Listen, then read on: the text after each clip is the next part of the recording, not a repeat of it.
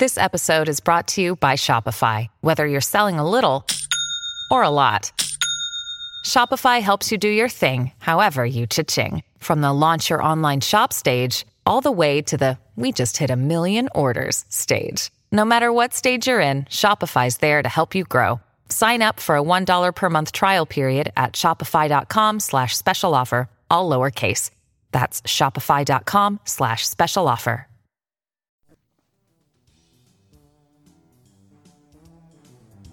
From the C Q Roll Call newsroom in Washington, this is the Big Story podcast, your nonpartisan news source for how Congress and the federal government shape the real world. I'm David Hawkins, senior editor at C Q Roll Call, and joining me in the studio today is Walter Shapiro, a roll call columnist and lecturer in political science at Yale. The topic is a topic that uh, we're all fascinated by, the specter of Russia and its relationship with the president and its relationship with last year's election is hanging over the White House day in and day out. But somehow that cloud uh, seems to be being held at bay by Congress. Why is that so? And will it ever change? Walter, do you agree Congress seems to be insulated from this at the moment? Yes. I mean, there's something meteorological about the whole thing, the way the clouds can only get about to about twelfth street in Washington when suddenly they are turned back by some invisible force. But seriously, what has impressed me, not impressed me, but startled me, is the fact that not a single, despite noises about being gravely concerned, and I wouldn't have done that, not a single prominent Republican has explicitly and totally broken with the White House over all the Russia revelations. And the fact is that the people who are talking about this endlessly on Capitol Hill are almost to one hundred percent either Democrats or reporters, or uh, and Republicans are fleeing from both. Yeah, as I as I said to a friend on the phone last night, I've never seen so many uh, Republican lawmakers uh, fake talking into their smartphones as they walk down the hall trying to avoid these questions, or saying, oh, no, I'm not thinking about Russia. I'm thinking about health care, as if that makes their lives easier. So I guess let's cut to the chase. Do you have a do you have a clear theory as to why no Republican is breaking with the president on this? I've spent a lot of time thinking about this and talking to Republican strategists and operatives. And I had uh, drinks with a prominent Republican strategist last week. And one of the things he told me is that while Republican polls for twenty eighteen about party approval and uh, incumbents on the ballot are frightening to incumbent Republicans, the approval numbers of Democrats have also declined. And his theory is they have declined because Democrats are talking so much about Russia, and people are saying, what about my job? What about the economy? What about health care? What about my children's schools? And the sense is that, in his view, and I think this is a view reflected by many Republican members of Congress, that Russia is not playing with the voters, and the Democrats are making a political mistake in stressing it so much. You covered Watergate. Oh, I was a child runaway during Watergate. A child Watergate. runaway during Watergate, but you paid attention to Watergate, yes. As we all. I was the child runaway, sitting by the T V when I should have been out playing. A similar thing in the in the uh, at the start of Watergate, that it took a while for the public to care about this? Oh, in a column I did um, just this week for Roll Call, I went back. I actually spent about six hours going through databases for nineteen seventy-three and seventy-four, looking for key phrases like "voters don't care" and "Watergate." Mm-hmm. And what I found were some interesting statements by forgotten Republicans of the era, like, oh, I don't know, picking a name at random, Barry Goldwater or Ronald Reagan, then the second term in his governorship of California, saying this is all confusing, uh, Reagan said, and voters don't follow confusion well. This is all smoke and mirrors. And I even found a right-wing columnist by the name of Ralph D. Toledano, who was a Richard Nixon friend for twenty-five years, wrote the column which, shall we say, has not aged well historically. Uh, the tide is receding on Watergate now that the Senate hearings are over and Richard Nixon will go back to being the proven leader that he is, that the worst is over and Republicans can relax. A year later, uh, Richard Nixon was in his private Elba uh, in San Clemente, California. And just to keep this discussion going a little bit w- longer, the Republican wall of support for the president really remained viable until just a few weeks before. A month. I, I mean, the fact is that while there was never an impeachment vote in the House, there was a vote to recommend impeachment by the House Judiciary Committee in the summer of nineteen seventy-four. And the vote was, as I recall, twenty-two to seven.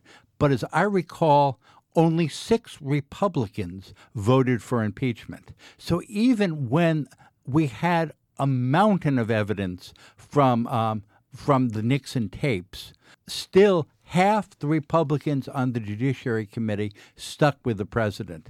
And it was only the final smoking gun tape where it was clear that Nixon had ordered the C I A, as I recall, to quash the investigation into the break-in, that people like uh, Barry Goldwater and the then Senate Minority Leader, Hugh Scott, came to the White House and said, Mister President, can we help you pack?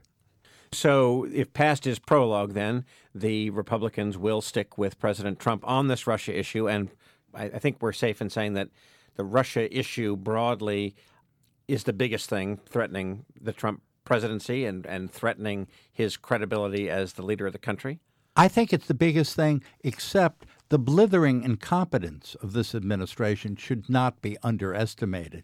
The fact is that Donald Trump managed to convince absolutely no key senator to support him on health care. And that fact that he never held a health care rally, the fact that many of his tweets, such as calling uh, the Republican health care bill that passed the House mean, a phrase that is going to be repeated endlessly in the nineteen, twenty eighteen uh, Democratic T V ads, meant that this is a president who has, is destroying his own party for reasons that are hard to understand other than he was never a creature of the party. Do you think do you think that there is something, can can one, we don't want to be too speculative here, but is there um, Are, are there signs that there will be a breaking point, or what would be a sign of a breaking point? Republicans will not have an out the moment there is something involving this whole involvement with Russia that can be summarized in two sentences and is disturbing. That it, right now it is all a little too complicated. Um, and uh, Ronald Reagan was right. It's a little confusing, and voters don't like confusion. They want to be able to synthesize this in one or two sentences. Yes. Well, the fact is that there are many things that should have caused a major select committee to be uh, put together like the Watergate Committee already. And the fact that while the Senate Intelligence Committee has held some interesting hearings, no one has the staff on Capitol Hill right now to mount a major investigation. And I find this to be shameful. And the fact is that just the torrent of lies from the Trump White House on all matters relating to Russia, just the Donald Trump Junior meeting alone, I, I stopped counting the revised statements and the omissions, around seven or eight. The fact that Jared Kushner, uh, the president's son-in-law, forgot to mention one hundred foreign contacts when he submitted his security clearance form. The fact that there are just so many unanswered questions and so many bizarre coincidences, like of all the people at the G twenty meeting that Donald Trump decides to wander off and have a private chat with. Um, it, it was not, shall we say, the Prime Minister of Denmark. It was Vladimir Putin. And it was just too bad that the only other person in this discussion was not the American interpreter, but the Russian interpreter. This may be a benign coincidence that maybe they wanted to uh, collectively uh, reminisce about the good old days when they were swinging bachelors in their respective cities. But the point was that it was Putin and Trump, who wandered off together in the same way.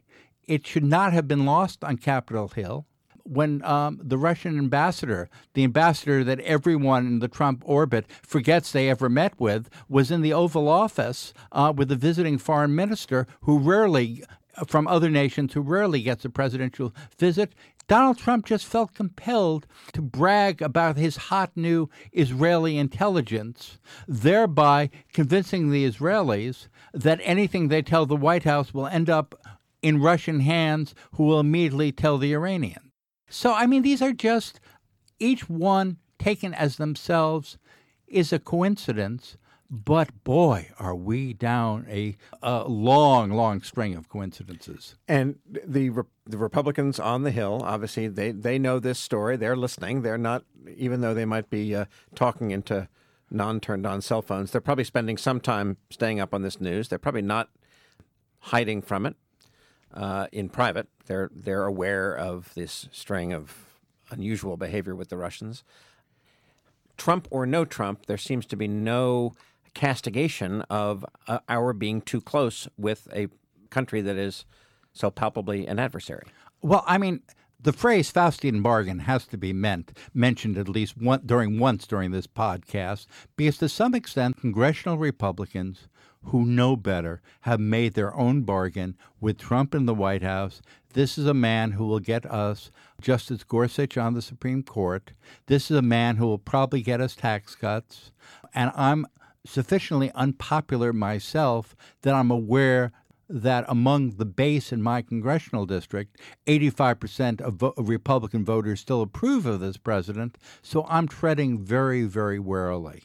The other thing is that voters, while they don't like Russia, and even low-information voters are well aware of something called the Cold War, even though it gets a little vague. The fact is that Russia is not seen as a visceral threat. Bloomberg came out with a poll just last week that said fifty-five percent of Americans think it is quite realistic that the North Koreans will launch a nuclear attack on the West Coast in the next few years. I find that an hysterical reading, but there is nothing surrounding Russia that would get that level of worry. It's a level of concern. It's a level of the uh, Russian involvement in the election, while ironclad clear to the intelligence services of this country, although not the president. It was like the WikiLeaks um, hacking of the Democratic National Committee, rather than a v- overt attack where Russian soldiers are suddenly outside your ballot polling place saying, you are going to vote Republican, aren't you? So in that sense, Russia is a threat, but not a visceral threat, and I think that gets a lot of mem- Republican members in Congress off the hook. Uh, off the hook because their their constituents don't view it as an existential threat the way they do ISIS, and or or even a threat the way they view the potential threats to the economy. Yes. To circle back to history one more time, Walter, was there a point at which public polling showed that the country had tuned into Watergate and was turning on and was t- telling Congress, Republicans and Democrats alike, you know, do something about this? Well, for the first time it was was during the televised Watergate hearings in May and June of um, nineteen seventy-three. We, this is the point where Sam Ervin, a segregationist North Carolina senator, became a liberal hero as the chairman of the Ervin Committee.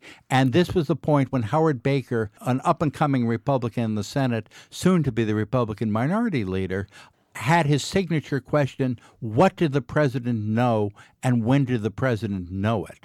And while that was originally started out in Baker's mind as a way of insulating the president from all these horrible things that his underlings were doing on their own initiative, it quickly became a standard of evidence of why Richard Nixon should have been and would have been impeached. And as a result, this was great T V drama, not Donald Trump tweet T V drama, but T V drama that the country just watched with rapt fascination in a way that nothing had riveted the country in twenty years in politics, on television, in the same way. This ratcheted up interest in Watergate, but then it died down a little. The problem is, and it's hard to remember in an age of Donald Trump, that not all of politics is at a high decibel level for day after day after day after day. People actually exhale and remember to do the dishes, do the laundry, and pick up their children at daycare. So this summer, at least as you and I are talking, there is there there have been a couple of days of hearings. We had we had Mister Comey of the F B I made a lot of headlines. Jeff Sessions, one day of hearings. Now it seems as though there is going to be no public spectacle for the foreseeable future while Robert Mueller, the special prosecutor, does his work totally behind closed doors. So there'll be sort of a, a void, in, in essence, where Congress won't won't be active and won't be asking questions, and the president will have only will sort of have the podium to himself and his people to defend, um, with some inconsistency, what they've been doing. In theory, yes. But if you've noticed, we have not gone a week without another Russia revelation. Uh, in, uh, and the fact is that there are still mysterious things that we don't know about, and they should not be forgotten. And I'm sure Republicans on the Hill remember them, such as the president's son-in-law, Jared Kushner, now on the White House staff, who inquired of the Russians, according to news reports, during the presidential transition, can I have a secure line to Moscow using Russian communications equipment? This is not, shall we say, a normal way you do a back channel. You do not go and say, can I come to the Russian embassy and make phone calls uh, to Moscow, then nobody will be over here, or whatever he meant by that. And there are just so many things out there that while the phrase quiet period and the Donald Trump administration may be oxymorons, that we may never have two quiet days as long as Donald Trump is in the White House. You're almost certainly right. So we will probably be back in the studio talking about other turns of the screw as the as the summer turns into fall. Uh, the story is not going away. No matter what the president does, it will not it will not disappear. Um, the momentum seems to be going only one way, which is sort of against his version of events. So until the next time we talk about this, I will thank you, Walter Shapiro, of uh, the political science department at Yale when he's not writing for C Q Roll Call. David, thank you for having me. I just want to add one final sentence. Republicans in Congress can run, but ultimately they can't hide. I'm David Hawkins, the senior editor of C Q Roll Call. This has been the Big Story Podcast, and you can subscribe to this podcast on iTunes, Stitcher, or N P R One.